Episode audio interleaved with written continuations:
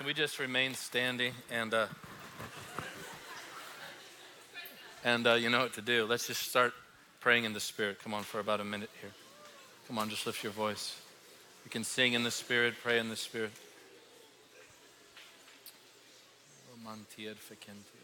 Praise you, Lord. We bless you tonight. Come on, just put your uh, put His praise on your lips just for a few more minutes. Blessed, blessed, blessed be the name of the Lord. Blessed be the name of the Lord. Just lift your voices, lift your voices.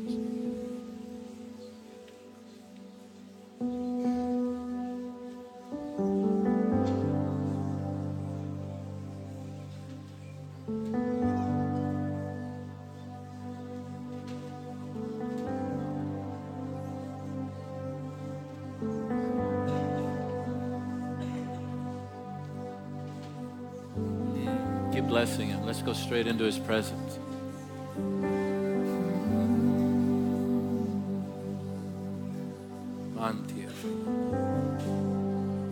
Holy, holy, holy, holy, holy.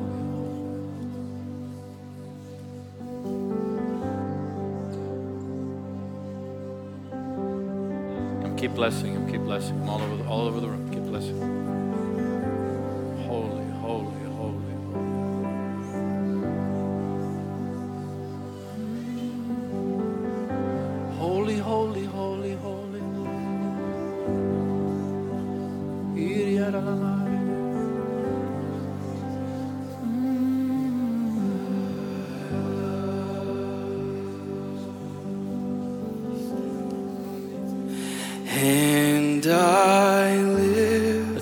My voice to worship you, oh my soul.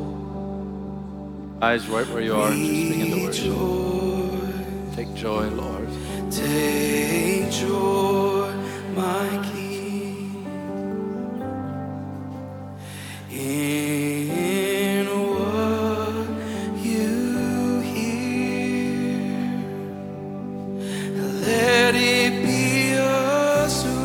Lift our hands to heaven and sing that again.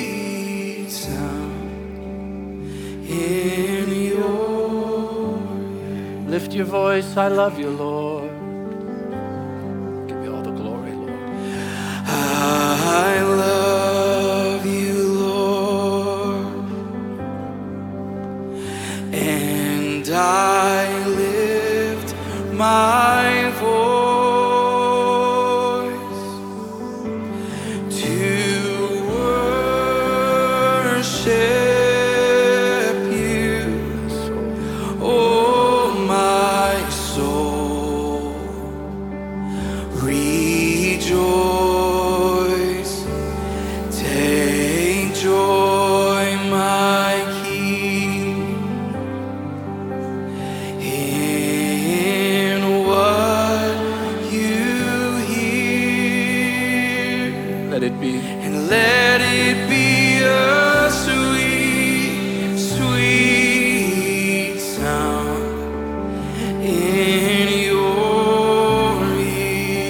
Let's lift it one more time, David. I love you, Lord. Every voice, come on, everything in you.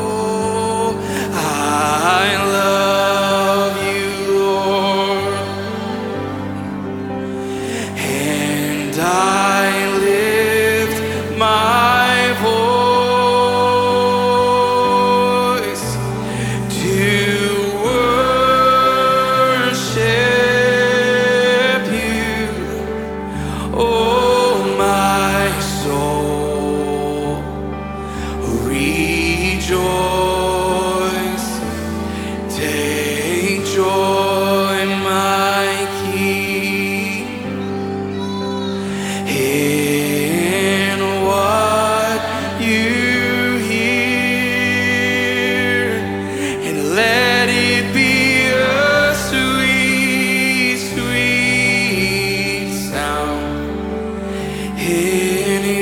One more time, David. Come on, let's pour it out just one more time.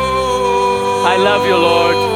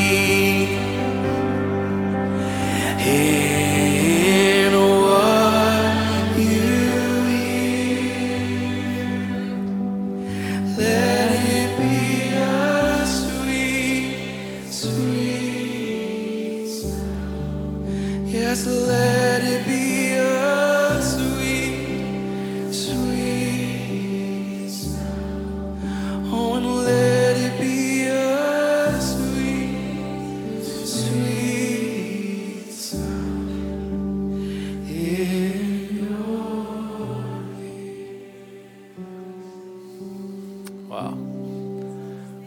Lord, with hands lifted tonight in your presence, we declare as a family, speak, Lord, for your servant is listening. As we sit at the feet of Jesus tonight, like Mary, hearing your word, we ask you to speak to us and touch us, and don't leave us the same. Shake every ounce of repetition and monotony out of us, and electrify our hearts for Jesus.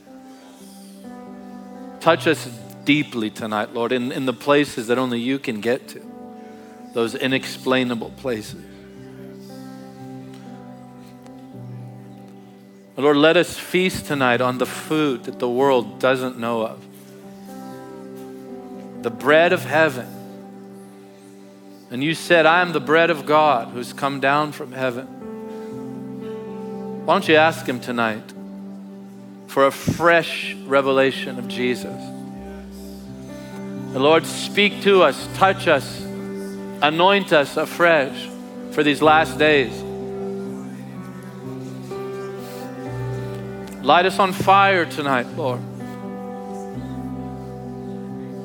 We are your people, the sheep of your pasture, and we worship you. We all say, great is the Lord and greatly to be praised. There are none like you. There are none beside you, none on heaven, none on the earth. There's no one like you, Lord. Oh, just one glimpse of your beauty changes everything, Lord. So we come lowly tonight, Lord, the best we know how, because you come lowly. Teach us, Jesus, tonight. In Jesus' name, amen. Can we seal that with praise? Come on, let's lift up praise for the Lord. To be all the glory, all the glory, all the glory, all the glory. Just one more, come on. Lift the praise. We give you all the glory, all the glory. Thank you, Lord. Thank you, Lord. Thank you, Lord. You can be seated. Thank you, David. Oh, it's good to be back. I've missed you guys. It's been about a year, unless you count the end of the year event, but uh, it's been about a year since I've been back here. It's such a privilege to be here. Are you grateful for Jesus tonight? I also want to thank Michael and Larissa for being just the cream of the crop. God has given you guys the best pastors. So we can we thank the Lord for them, really. They're, they are an incredible blessing, not only to you all, but to the nations, to, to my wife Jess and I, to our children. We've spent so much time together in the presence of the Lord, and uh, all over, all over the place, vacationing together. They are such blessings to us personally. And the Bible says that those who teach us the word of God are worthy of double honor. And it's one of the things I'm watching the devil try to steal from a generation, especially you Gen Z, who, by the way, have a mighty calling and mandate on your lives. The devil is trying to remo- remove the beauty of honoring those who teach us the word of God. And we must recover that. This faith has been handed down once and for all. And it is right to honor those who teach us the word of God and shepherd our souls into the heart of Jesus. So can we all please thank Michael and Larissa for all they do. I love you. I love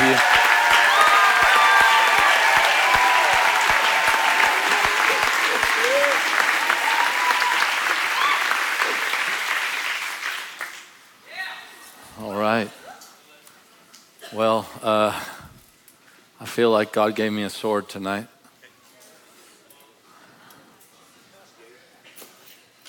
Uh, the best ones are the ones that cut you open while you're preaching. So I want to be cut open as well. It's good to see the Seedmans here. Chris and Tara, I love you. They were just at my house last week. And uh, gosh, what a gift you guys are to us. Thank you. I love you both. Well, I'm not at Jesus' Image tonight, in case you didn't know that. And my father-in-law, Pastor Benny's preaching. We call him Master Yoda. And he's teaching on the fear of the Lord tonight. That still is a legal message, right? All right, talk back to me tonight. Let's. I need you to tap the well a little bit. I want to talk to you tonight about glorious weakness. And before I get into the text, I, I want to say that um, the church is at a crossroads right now. I realize where I'm standing. This house has so blessed my life. I have been touched all over this room. Uh, this is one of the few places I come to where I'm incredibly expectant to be touched as I'm preaching. But I've had encounters with the Lord here, and I understand where I'm preaching. I understand the the the uh, platform and the spirit that I'm standing on. I understand that the nations are watching. And what is preached here and what takes place here seems to have a very catalytic effect and an exponential effect in that area. And so this is a very vital house. And uh, in many ways, this is like a megaphone uh, when it comes to the Lord wanting to release a word to his church. And so I'm aware of the seriousness of that. I'm not depressed in the least, but I'm sober. Is that okay? Uh, for those who know me, Miller will tell you I'm serious for about four hours a week, and it's usually when I'm on the platform or on the golf course. I mean, they do call me the propeller. Whoever comes my way gets chopped up. And uh, it just is the way it is. I came to preach the truth tonight. I'm very sober because the church is at a crossroads. We're at a critical juncture when it comes to God's agenda for the church and God's agenda for the ages. God has a plan, and he's wanting to anchor, listen carefully, our hearts in the age to come. We're too anchored here. We are pilgrims. That's what the scripture calls us. Of course, God has called us to impact the nations, but our hearts must be anchored in the heart of Jesus and in the age to come. Your generation is going to have to fight for truths that have been handed down and paid for in blood.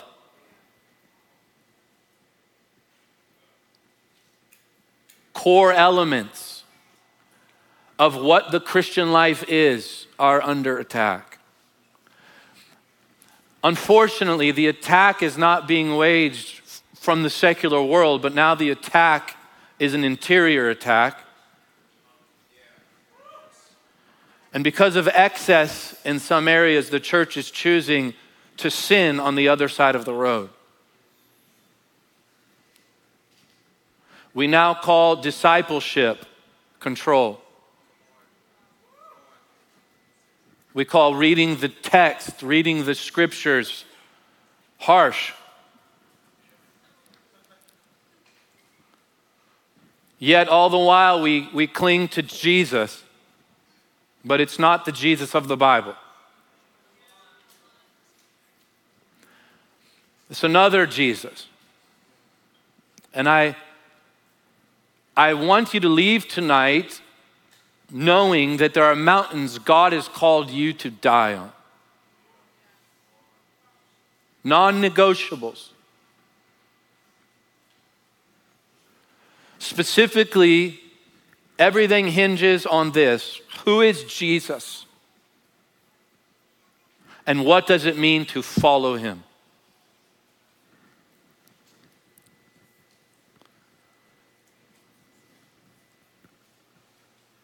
I'd like you to take your Bibles to uh, Matthew twenty-six, verse thirty-six through forty-two.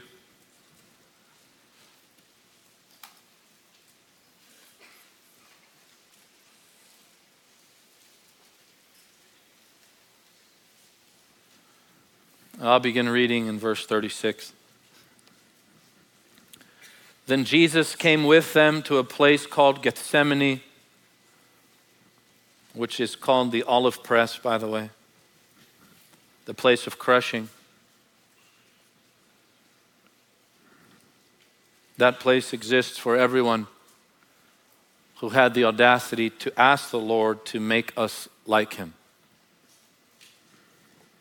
Anybody who wants to be like Jesus will make their way to Gethsemane more than once. And he said to the disciples, sit here while I go over there.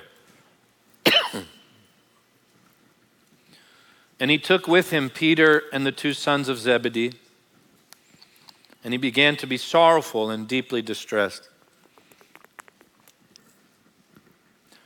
Then he said to them, my soul is exceedingly sorrowful, even to death. Wow. Stay here and watch with me. Aren't you glad you don't watch alone? We don't wait on the Lord to come when we're in private. We wait on him to manifest. We actually wait with him.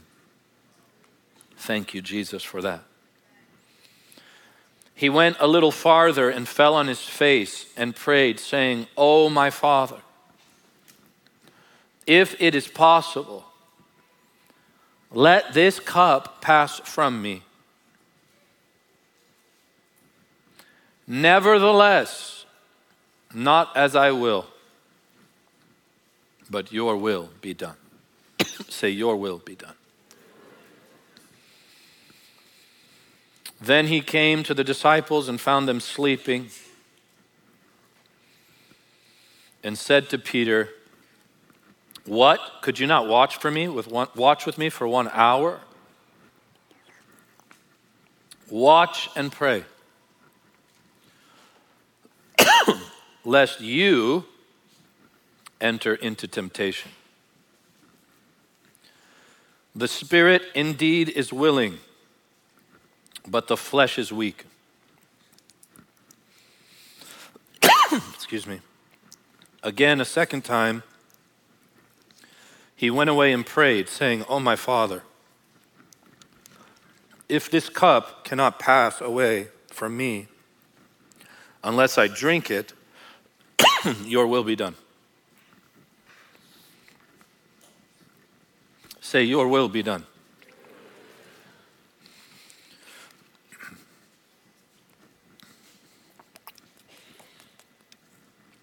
Jesus joins no man's dream.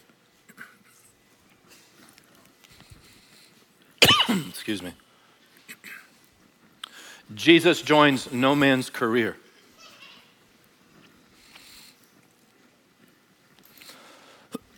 Jesus doesn't come alongside our churches.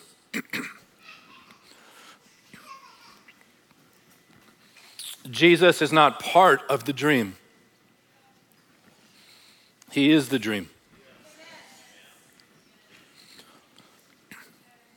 I want that to settle. I want, I want you to think of that. Because especially Gen Z, you're being fed a hellish buffet that is fueled in individualism and has forgotten the epicenter of the gospel, which is death to self.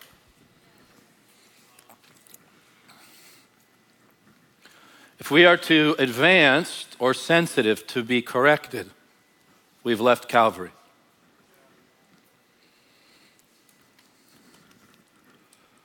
I'm not correcting you, I'm speaking. You know what I'm doing. That's why I said I know where I'm standing tonight.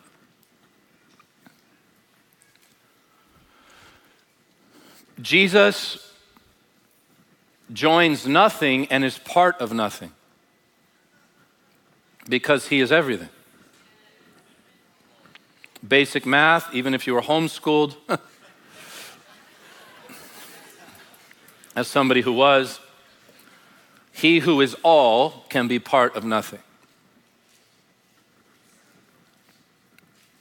if you were like me and you were a professional athlete and the last thing you ever wanted to do was be involved in public speaking, which was my greatest fear, God knows how to get glory, doesn't he?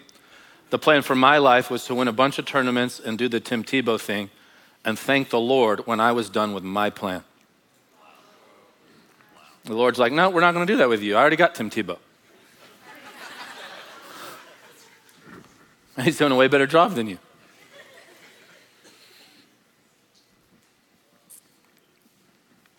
Jesus is an all or nothing God.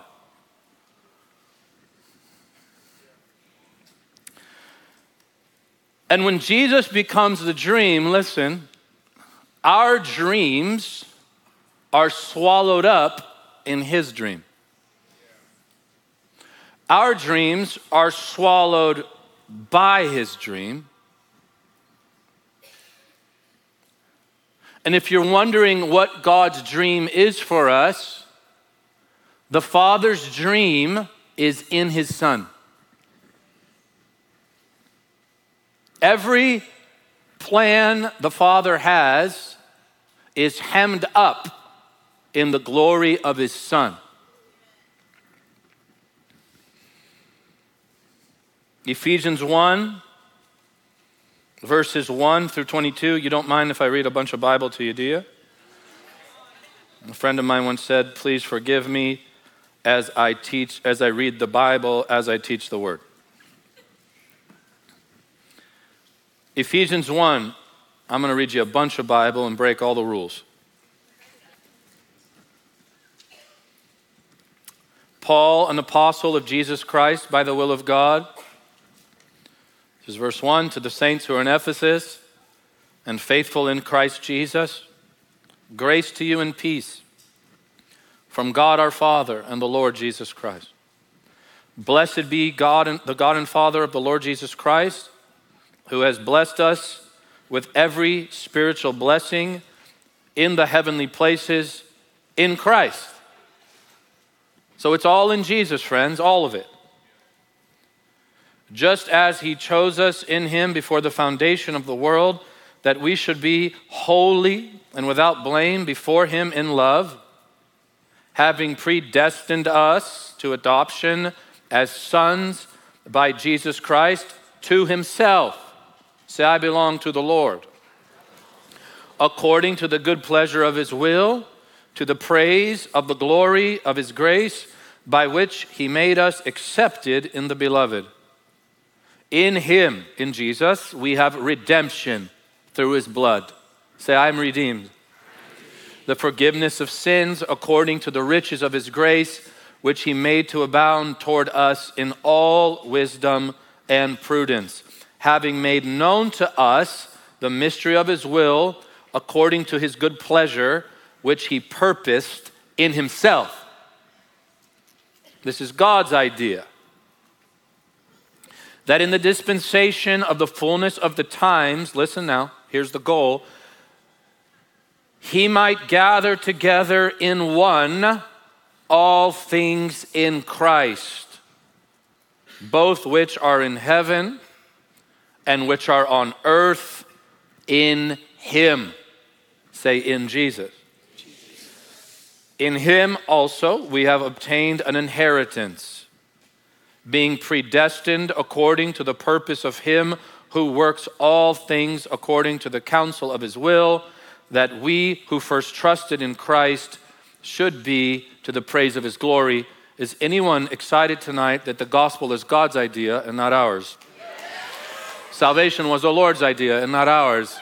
God healing your body is the Lord's idea, not ours. God delivering you from addiction is the Lord's idea, not ours. It starts in Jesus, therefore it is all about Jesus.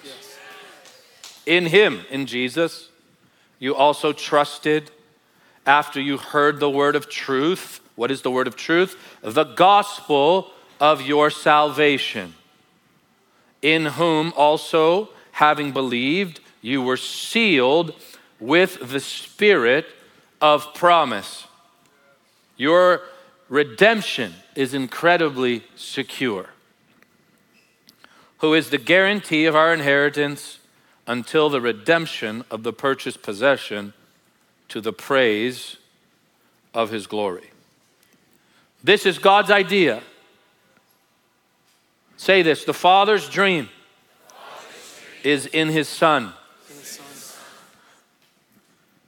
Say, therefore, therefore my dreams, my dreams must be swallowed up, must be swallowed up by his dream. By his dreams. God the Father, you don't have to do that. Sorry, that's bad leadership. I should have been more, more clear. God the Father is crazy about his Son. Crazy about his Son.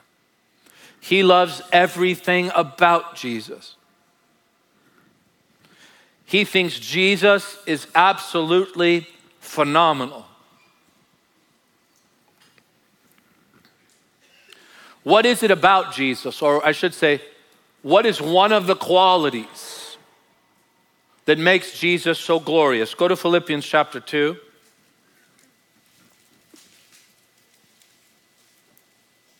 You say he's given us a lot of Bible. Let me say this tonight. You don't learn your Bible, you will not survive these last days. In the Spirit. You better learn your Bible more than your favorite song. I'm talking to you now. If you don't learn your Bible, you'll never allow the Lord to determine the narrative. It is time to read, know, chew, and eat your Bible. Not a blogger. Not some dude who played Minecraft for ten years and watched a few theology videos and then started a podcast. No, I don't care if they wear flannel shirts and grow out their beard. It doesn't make them a theologian. They're like twenty-seven or thirty, have no connection to the historical church, don't give their heart to the text, have not yielded to the grand narrative of the text, and our generations listen to them. It's comical. It's a different Jesus. Our opinions do not set the captive free. The Word of God does. The devil does not fear our opinions. That's why we need more sermons that begin with chapter and verse rather than I just feel like. I appreciate how you feel, but you better give me the Word of God. The, the stakes are high. There's just one Jesus. You do know that. There's just one. So if there are eight versions of the Lord, seven are wrong. There's just one. The Jesus of the Bible. I said the Jesus of the Bible. You cannot deconstruct him and try to build him back. He's good. He is secure. He is the God of the ages. And he'll be there when we're all done with these initiatives. He is the King of glory, the immovable rock. And the worst part about deception is that you don't know that you are. It's like, like Francis Chan said at our church, it's the very definition. He's like, that's what makes it so crazy. Is that when you are deceived, you don't know it. That's the sliminess of it all. And God has called you. Listen to me. I came here to share the word of the Lord with you. God has called your generation to carry on in the gospel. You must receive the charge. Because our family, our inheritance, our heritage, our ancestors in God died in blood to hand the gospel to us. Carry on. I said, carry on. Learn Jesus according to the Scripture. Learn of him according to the Scripture. The stakes are too high. And you, as I said earlier, you must discover the mountain that you're willing to die on. As for me, when it comes to the cross and Jesus, That's a mountain I'm giving my neck to. When it comes to the Word of God, we must not budge.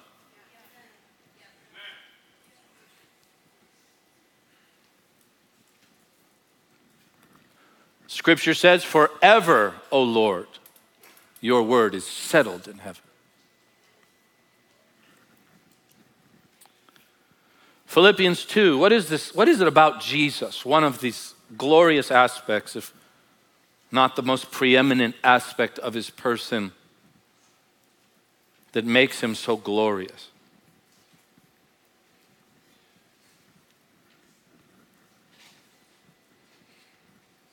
Verse five of Philippians two.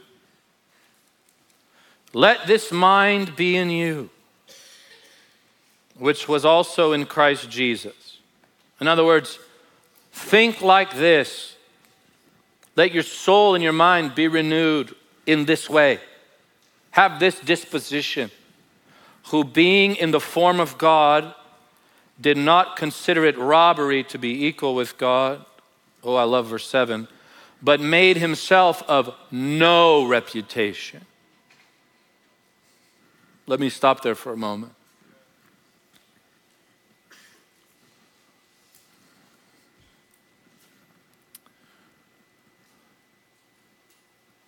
When you fall in love with Jesus, his church, and I don't mean a church building, or even the church you lead or pastor or work at. I'm not talking about that. His church, his bride, becomes more important to you than your personal preference.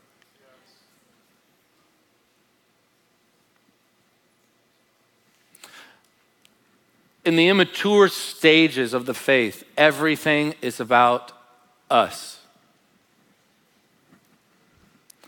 And so we choose churches, listen carefully, that recognize our giftings. Really. I'll go to the church that sees me and my gifting. And I'll give that church just enough time to see my gifting. And if they don't see it, I'll become offended and move to the next church, hoping they see my gifting. There's a few things wrong with that whole scenario. One is, it's not our gifting. It's the Lord's. And if you've really got it like that, you don't have to make room for your gifting. Your gifting will make room for you. That's what the Bible says. So without knowing, we don't know this, but it's what the devil is doing, is we begin to go to church for us.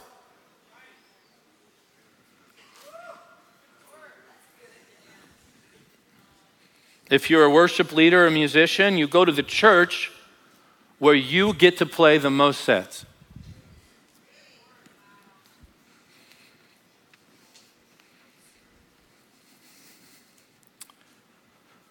If you think you're called to preach, you go to the church that you think will give you the greatest opportunity to open your mouth. Very funny. Thank you. That's very funny. And if you if you have a culture like Upper Room, I, I hope at Jesus' Image, that spirit, it, you, it almost glows in the dark. You can smell the minute they walk in. I know that one right there. You're here to show us how great you are. Without knowing, you're saying, this is my house, not the Lord's.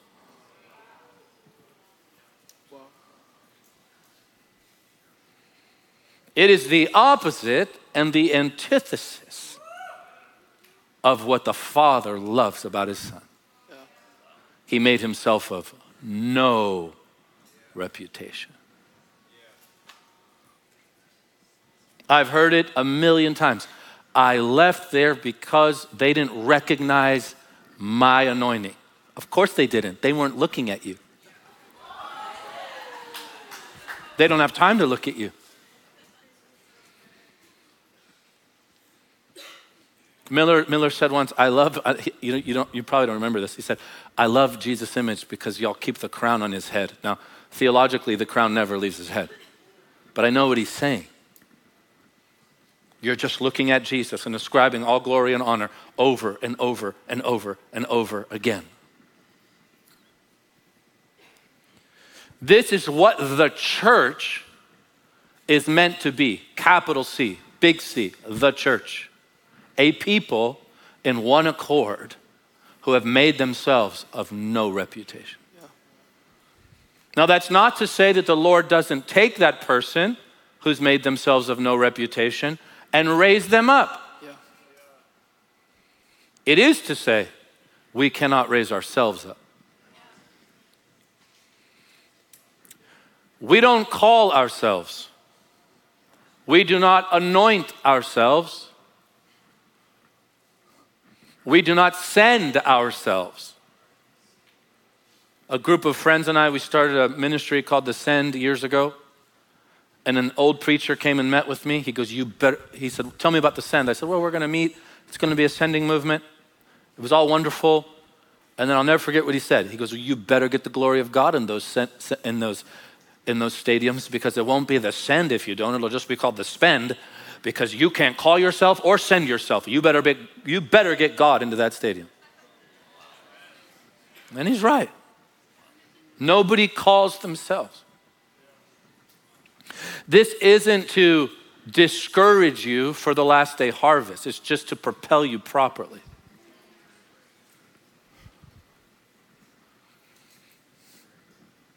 It's about Jesus. I said it's about Jesus. I don't just mean it's about thinking about him. It is. That, that's where it begins. That's very holy. You'll never waste your time thinking about Jesus. Ever. In fact, it's pretty dangerous to begin thinking about him because you might just get caught up in adoration. I don't think about him in traffic t- too much. I, I've known, I understand that. You start thinking about the Lord at home and then two hours goes by and it's glorious and wonderful. It's wonderful to think about him, but that's not what I'm talking about right now. I'm talking about the purpose of his body. It is to bring glory to him. Taking the form of a bondservant and coming in the likeness of men and being found in appearance as a man, he humbled himself. Mm. Friends, humility is not controlling. And neither is the call to it. It is Christian. I said it is Christian.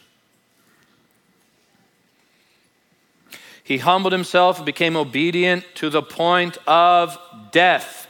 Say death. Death. Even the death of the cross. Here we go now.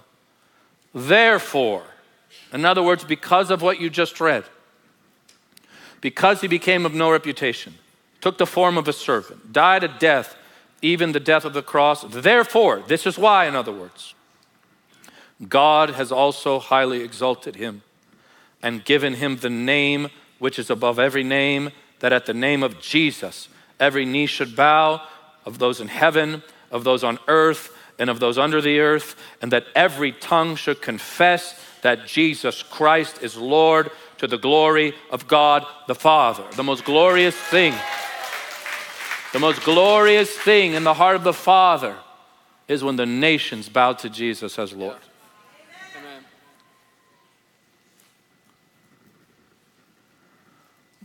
The other day I was watching someone who I've watched for a long time. And I've enjoyed their teachings for a while. A few years. Somebody asked them a very clear question. Is there salvation outside of Jesus?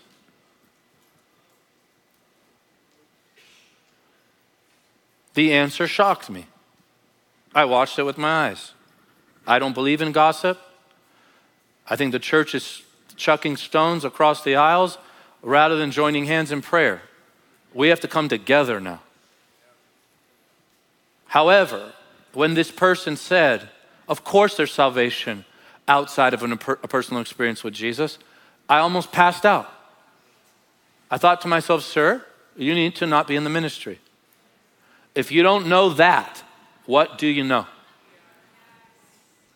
How do we get there? by not reading the Bible. Yeah. That's how you get there. You get there by creating your own perspectives, lofty thoughts, lofty ideas outside of the holy text. We must return to the Bible again. Yes. You say, but Michael, you're the Jesus preacher. I preach the Jesus of the Bible. I want to make that clear. It's good. It's the Jesus of the Word of God. The Jesus from Genesis to Revelation.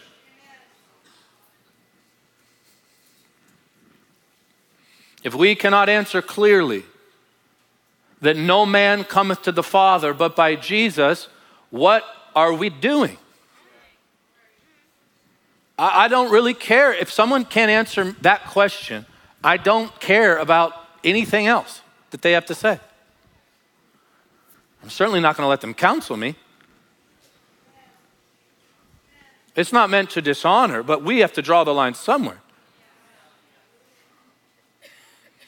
There's one name, one name under heaven and on the earth by which men can be saved, the name of Jesus.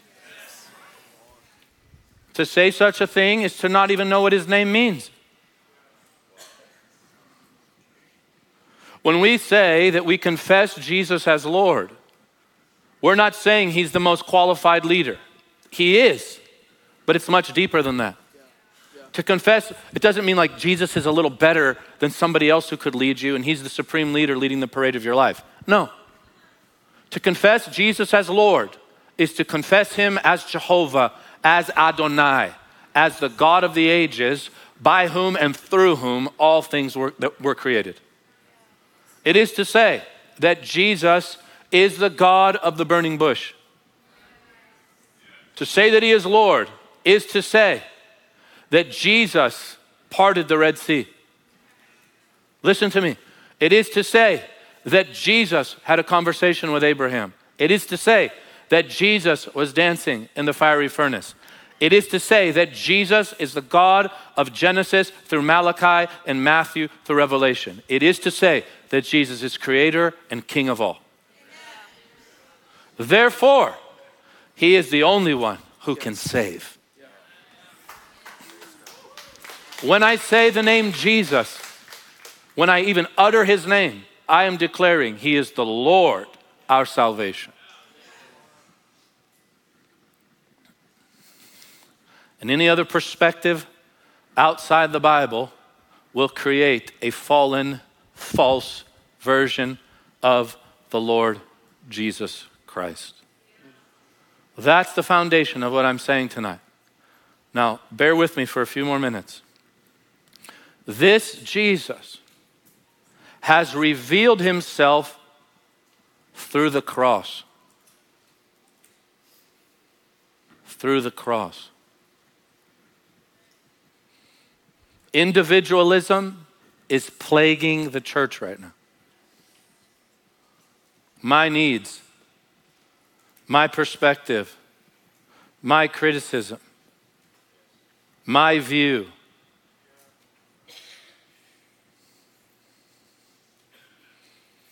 And dishonor is running rampant towards leaders, towards shepherds. It's a satanic plot to rob the church of glory, to rob the church of true discipleship.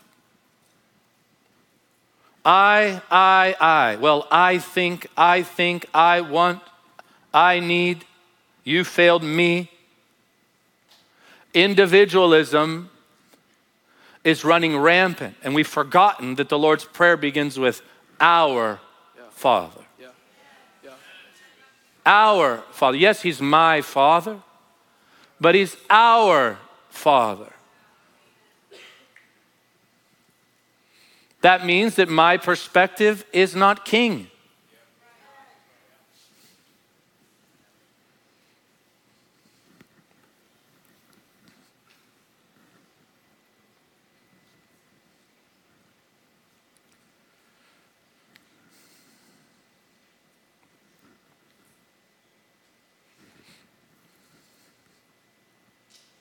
Cross of Jesus.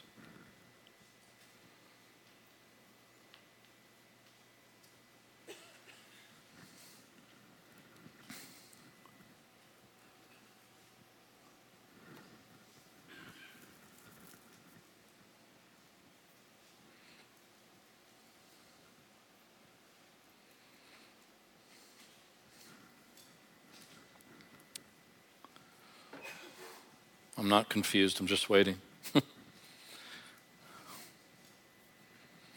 Take your Bibles to John chapter eight, verse twenty-eight, please. Say, I want to be broken. You don't know what you're asking, maybe, but if you do, just ask it anyways. I want to be broken.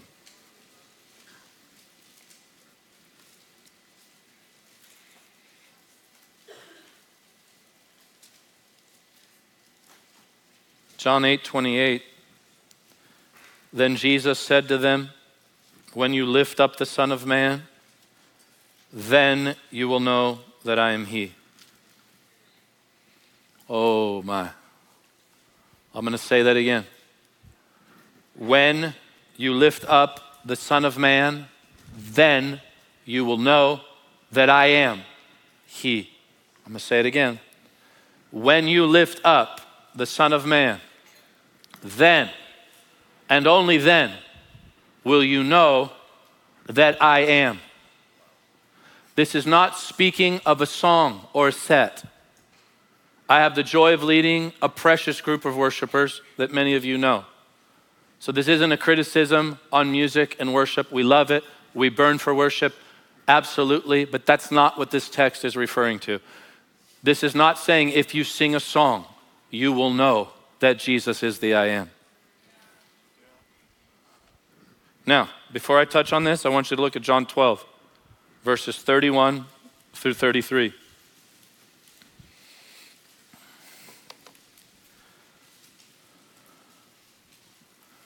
Can you just give me a few more minutes? Now is the judgment of this world. Now the ruler will be cast down. Listen carefully now. And if I am lifted up from the earth, I will draw all people to myself. You say, I thought that had to do with my favorite Upper Room or Jesus' Image song. No. The scripture tells us what this is about. This, in verse thirty-three, he said, signifying by what death he would die. Yeah. Yeah. Jesus declares his deity by the way he dies. Come on. That's the opposite of self-exaltation. If we were going to show somebody that we were God, we wouldn't do it or accomplish it by being nailed naked to a tree. But there's something about the way Jesus died that opened the eyes of his followers. That's the glory of the cross. And that's why the devil's trying to remove it and destroy it and burn it up in church life. Don't talk to me. Don't correct me. Don't sit me down. God spoke to me. You can't change my mind. It's all the antithesis of what it looks like to carry the tree. It's devilish. In the devil's heart, he declares, I will ascend to the hill of the north. I will be like the Most High. What did he say to Adam and Eve? In the day you eat of it, what? You will be like God. But Jesus chooses a completely opposite and different A T M code. A completely different method to declare who he is. He's saying, boys, watch the way I die, because the way I die will prove to you that I am the Lord. When I'm lifted up, I will draw all men unto myself. Do you know why the gates of hell are prevailing? Because there's a Jesus deficiency in the church. He said, I'll build it. I'll build my church and the gates of hell will not prevail. If the gates of hell are prevailing, and they are in many ways, it's because Jesus himself is not being declared according to Holy Scripture. When's the last time you listened to a podcast on the cross?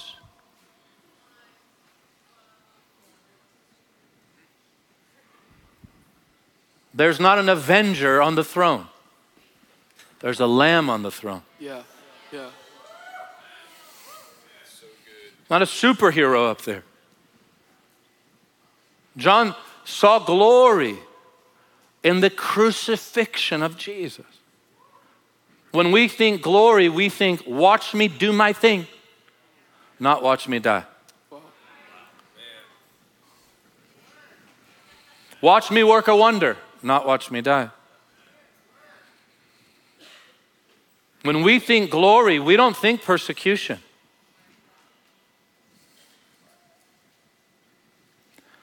But we all need a limp. We all need it. We need it. We need it to be like Jesus. It's a sign of greatness.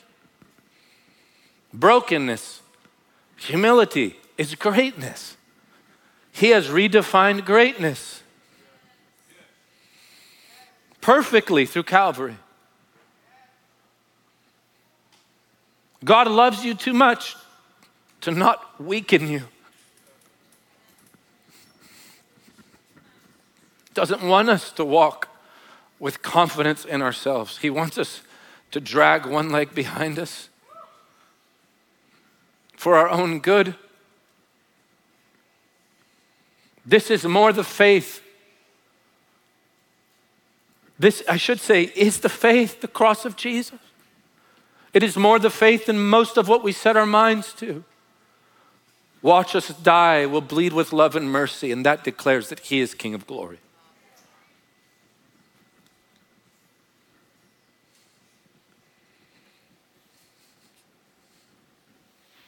He's impossible to see outside the cross.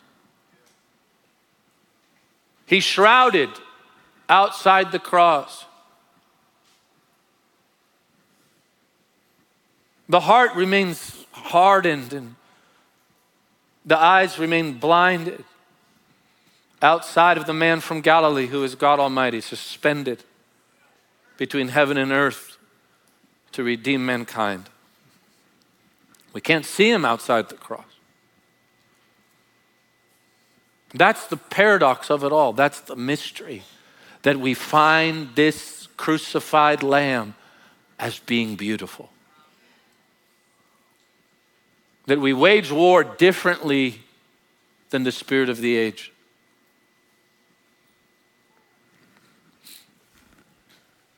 We are the cheek turners. That's what we do.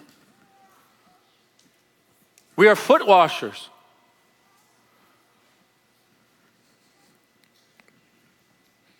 We're those who hopefully, like the disciples, rejoice when we're counted worthy to suffer for the name of the Lord. When we're in lack, we give what we have away.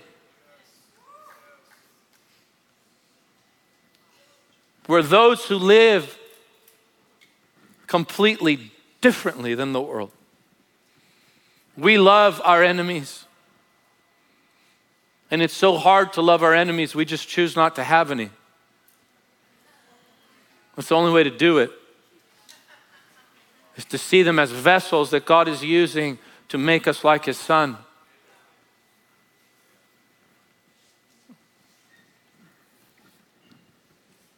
Paul writes in Romans eight, thirty-six through thirty-nine, for your sake we're killed all day long. We're counted as sheep for the slaughter. Yet in all these things we are more than conquerors through Him who loved us.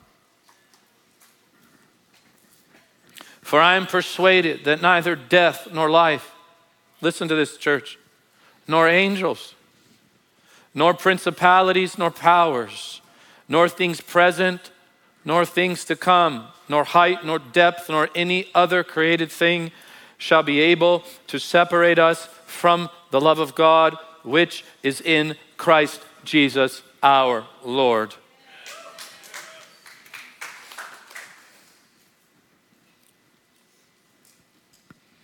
How many of you think Jesus loves you? How do you know? I want you to think, think Bible. Don't think because I know. Don't think because you just know. How do you know biblically? He died. Well, give me a verse. John three sixteen, for God so loved the world. That's not speaking of a mount. That word so is not speaking of God loved me with a million pounds of his heart. No. It's speaking about method. This is how God loves. For God so loved. In other words, in this way, this is how God tells the world he loves them. For God so loved, in this way, God shares his love, that he gave, the, the Greek word there is offered. It's priestly, it's Levitical. He offered his son as a lamb that came to die. This is how God says, I love you. He's not saying I loved you so much that I just gave Jesus away to you for thirty-three years. He's saying the way that I tell you I love you is by dying. And I want to invite Upper Room into death to self tonight. I want to invite a generation to put your opinions aside and die to the need to be right. I want to invite you to die to the need to win the argument and just die on the altar. I want to invite you into the Christian life tonight. To die to yourself. You say, I, I don't like the devil, but I'm really into me. Few things are more demonic. Few things are more demonic than to be really into you. It doesn't mean you shouldn't value you. Of course you should. You can't love people as you love yourself if you don't value you. I'm not saying that. I'm talking about the will. The seat of the soul, the throne of the soul. Nevertheless, not my will, but thine be done. Don't you see the grand mastery of it all? Don't you see it? That Jesus dies on a dead tree as the first fruits, and Adam eats from a living tree. He eats the fruit of a living tree, beautiful to the eye, and death comes. Jesus dies on a dead tree. Adam says yes to himself. Jesus says no to himself. Death comes through Adam. Life comes through Jesus. It's all very masterful. It's all very beautiful. Adam says no, God, yes, Adam in a garden. Jesus says no to Jesus, yes to the Father in a garden. This is wisdom. I said that is wise. That is the definition of wisdom, the very embodiment of wisdom. The wisest thing you can do is die to you and come alive in Jesus. You know, the longer you do this thing, the more, the more he cuts you away. You've got less to bring to the table, less activity, less ideas. Less activity, but more obedience. Less initiatives, more simplicity. He just slowly cuts you away. And so hopefully by the end of this thing, you just look like Jesus. And that's enough. I said, that's enough. I want to ask this generation tonight, who will you be like? What will you choose? You want to be like the spirit of this age or like Jesus? You say that, but he's the crucified and risen one. I'm, I'm asking you to count the cost tonight. Count it. You say, what does he want? Everything. It's quite the dangerous prayers I said earlier to say, Lord, make me like Jesus. It's the only reason worth living, but you need to determine tonight if you'll be a cross carrier or a self carrier. You want to be like John the Beloved, who finds glory in the crucified Lamb of God? Will you be like Eve or like Mary? Will you be like Eve, who chooses wisdom outside of the person of God, the knowledge of good and evil, the things of this world? Or will you be like Mary, who says, according to thy word? I have no idea how you're going to do it, but let it be done in my life.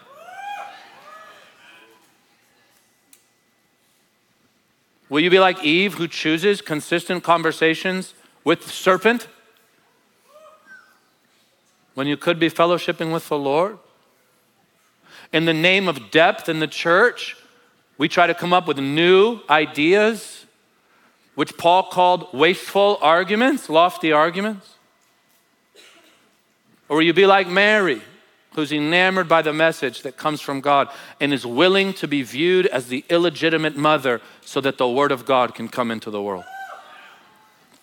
Friends, death is a window into divine life. Death to self is a portal for divine life to flow through you.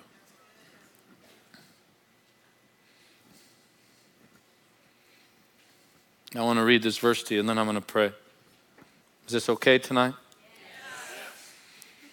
This is my third sermon of the day and I'm already tired of my voice.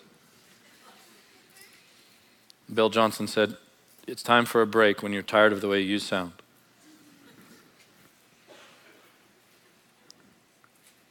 Say this, the window into glory is the cross.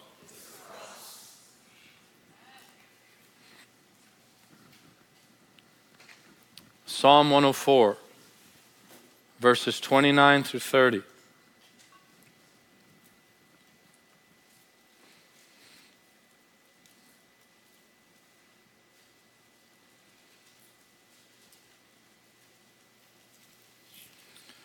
If you're there, say uh-huh. Uh-huh.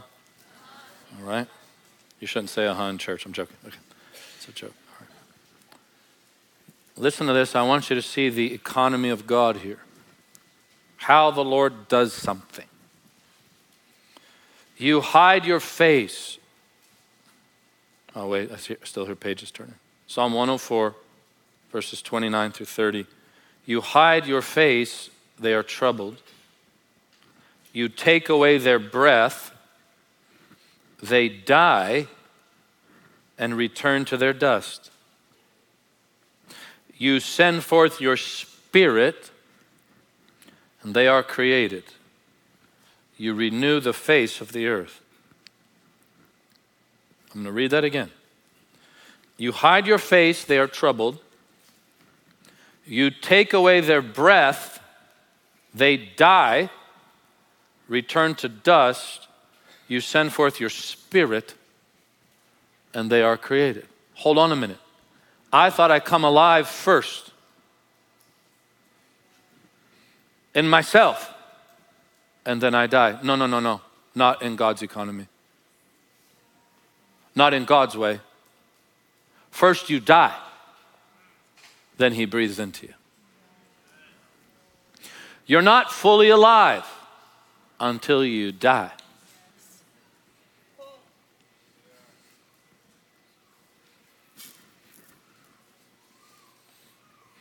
Jesus made a statement. He said, if you hold on to your life, you'll lose it. And he's not just speaking of the age to come. It does refer to that, but it's speaking of the now as well. If you hold on to your life, you will lose it. But if you lose your life, you will gain it.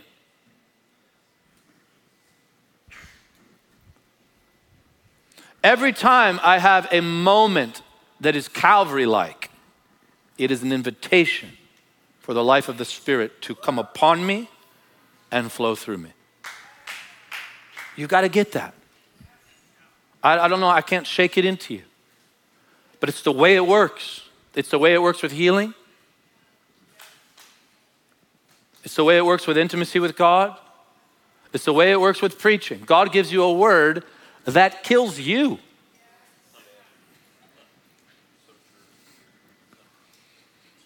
God will put a word in your heart and, and command you to preach it and take every fiery dart that comes with it. Because it's meant to kill you. It's meant to take you to the end of yourself. It's what he, it's what he did with Moses. Go into Egypt where you just ran from and deliver the people. It's a death. There's a death in the command. There's a death in the invitation. But it's what Catherine Kuhlman talked about all her ministry. You got to die. You've got to die. You've got to die. You've got to die. Nobody knew what she was talking about. I don't want to just drop dead. That's what I used to think as a little kid. I don't want to die on the platform. She'd say, you just got to die. You have to die to reputation, die to your will, die to what you want to happen in the moment. Because she knew if you just die and get out of the way, the wind of heaven will blow. This is Calvary talk. And again, this is Christian talk.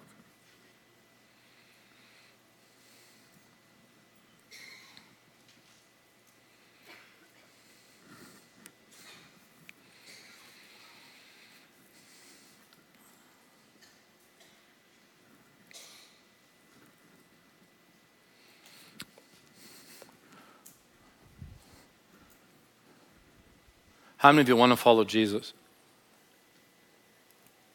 Okay. This is what it looks like. I never thought the day would come where I would turn forty-six.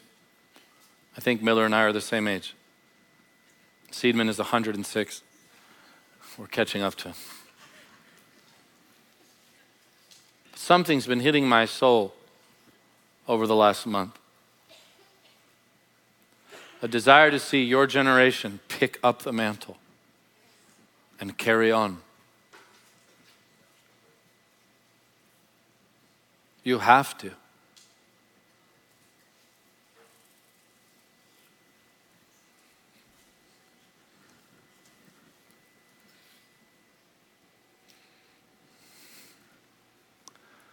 Nothing brings Holy Spirit joy like some good old-fashioned opposition.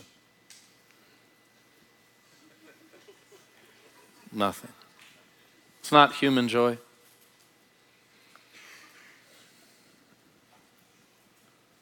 Nothing brings the power of the Spirit as people who aren't convinced of their own strength. That's why that young man was saying earlier, we need Jesus. We need you, Lord. We need Jesus. That was prophetic. Miller grabbed me before that and said, we're praying, Jesus, we need you. That's greatness. Greatness is the confession of need,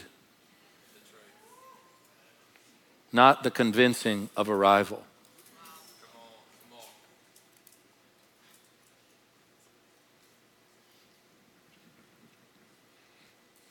You get with God long enough, He'll go after your strength.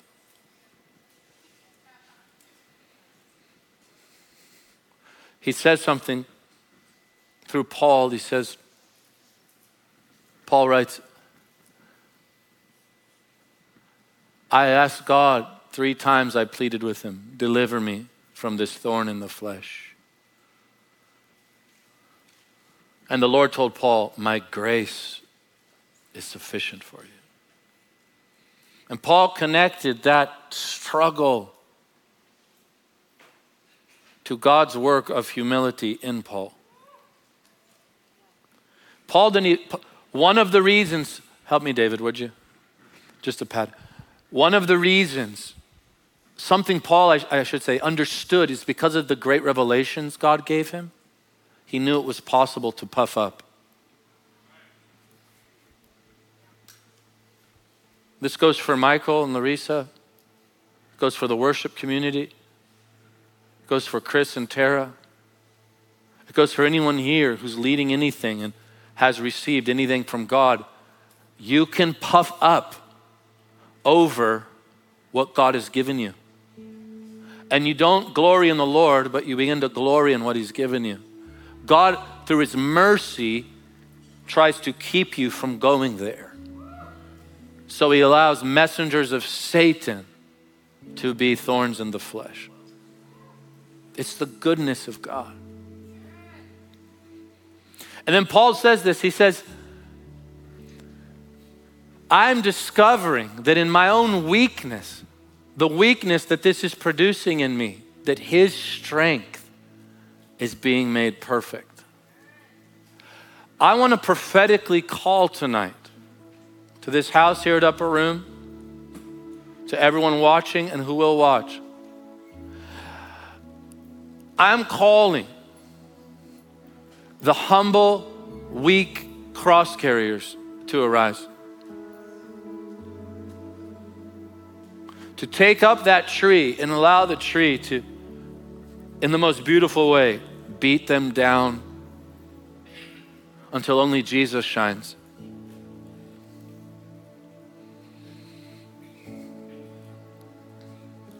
It's not easy. But we need it.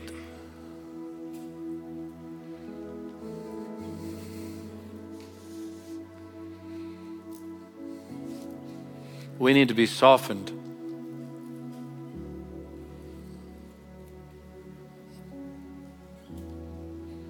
We need to be more, more merciful, slower to anger, more quick to forgive, more patient with people who just don't know.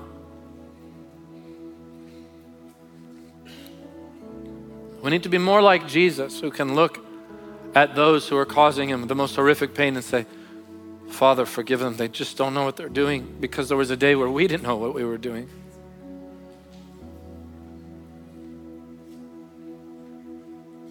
And God is on a mission with us, guys.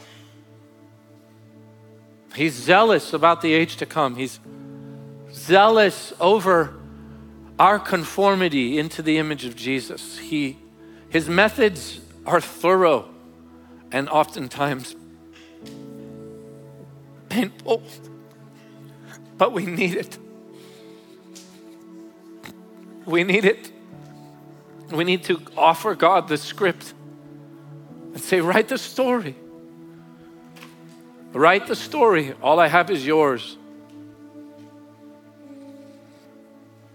Just have your way in me, Lord. Write the story.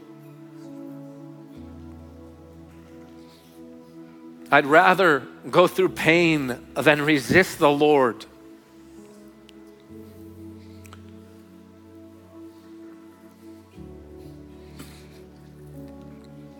We need more tears and less volume. More gentleness and less arguments.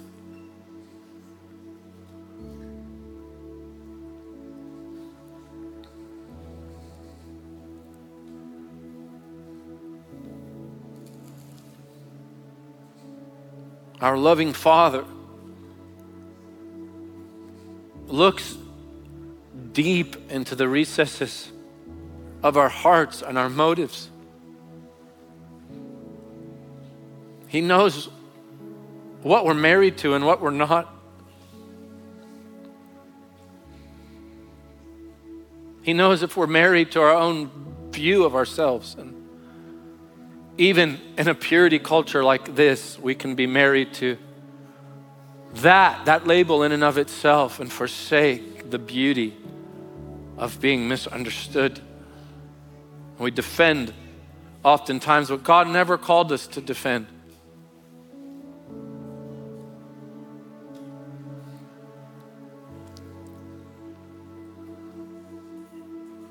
We're not married to our ideas. We're not married to the ministries the Lord has given us. We are married to, the, to Jesus himself. One day I was writing a song with Stephanie Gretzinger, and we, as we were writing, it was a wild experience writing with Steph. I, I was just like, wow. She'd be on the floor for fifteen minutes worshiping, then walk around the room and pray in tongues and then get a melody and then scrap the melody and then get a half a verse and toss that one and get, I was like, wow, this is like riding with the most glorious tornado-like human I've ever met. And I'll never forget what Steph said. She goes, we can scrap the verses because we're not married to the song. We're married to Jesus.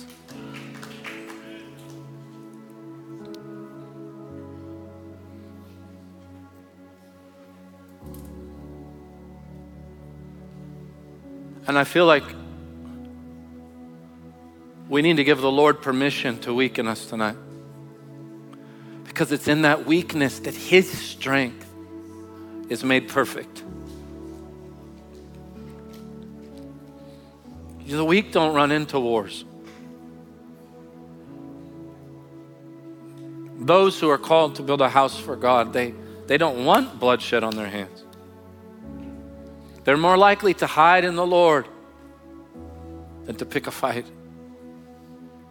And the generation that you are a part of devalues that. It devalues weakness. But Calvary is not just something Jesus accomplished. Calvary is the greatest declaration of who He is.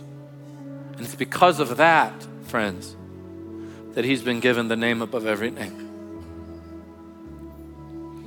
Therefore, Paul wrote, He has the name above every name, at which every knee will bow, every tongue confess that Jesus is Lord.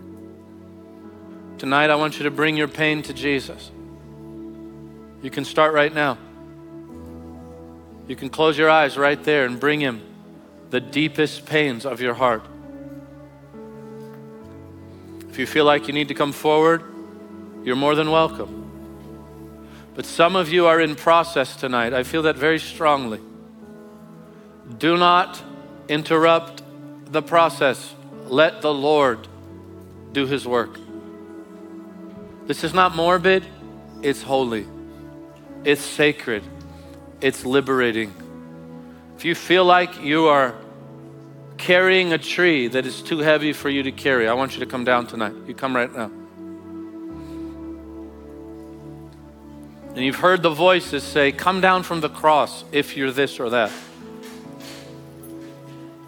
I want to invite you tonight to stay on the tree. You're protected from the enemy. This is the holy life of Jesus, the holy invitation.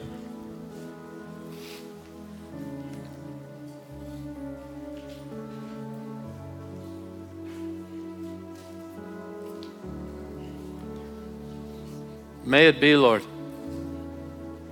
Take away our breath and breathe into us .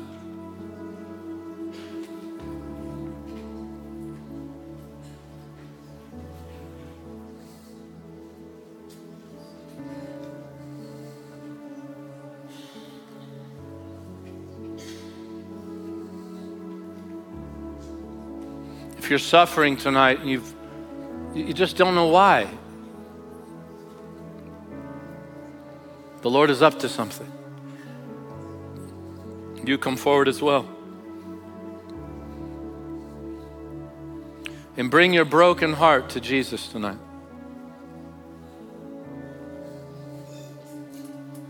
Let that wounded heart be like a door for the Lord to walk into. And for Him to love the world through you. Let the wound, let that bleeding be an opening, an opening for the love of God to flow. Pastor Michael, would you, is he here? Oh, okay.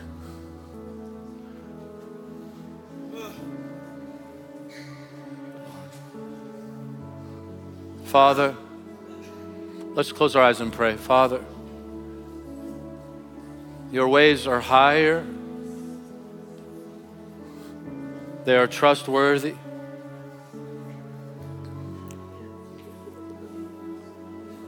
And we,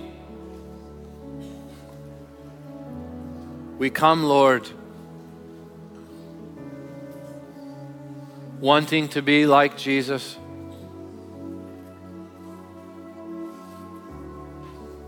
And we trust You. For you never leave us and never forsake us.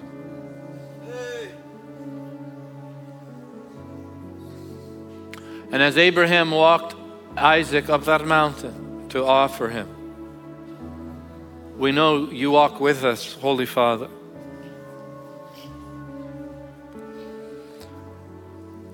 And as Abraham said to his servants, the lad and I go up to worship.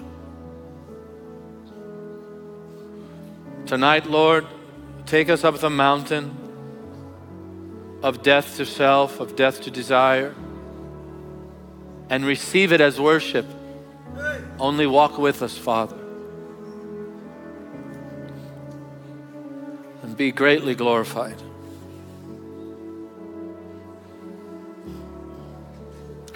Lord, I declare a blessing over Upper Room tonight, over Michael, over Larissa, their children, and their team. Can we all stand unless you're up front? Can we all stand? I declare a blessing over them.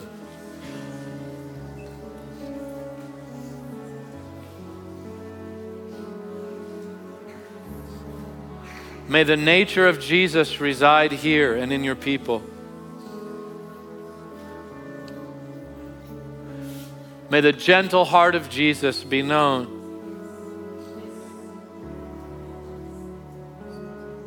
And may your glory be known.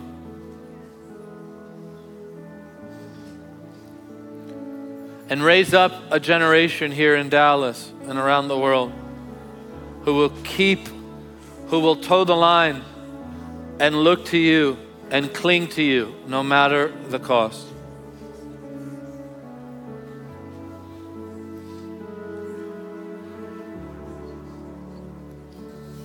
We all want to stand before the throne and hear, well done, good and faithful servant. Give us eyes for that day.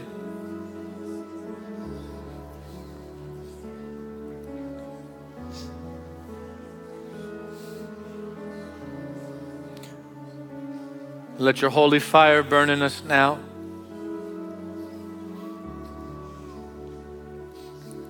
That we would know you and love you.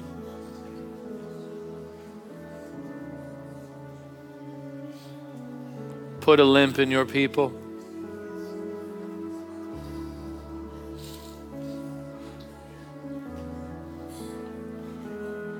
Give us grace to hold on to you until you touch us. Touch us in our strength.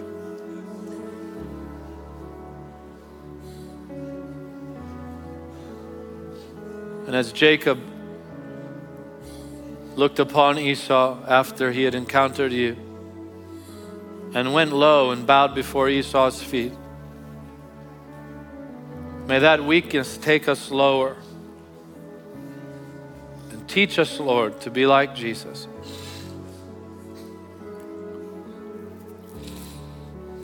May a blessing rest on your people. In the mighty name of Jesus.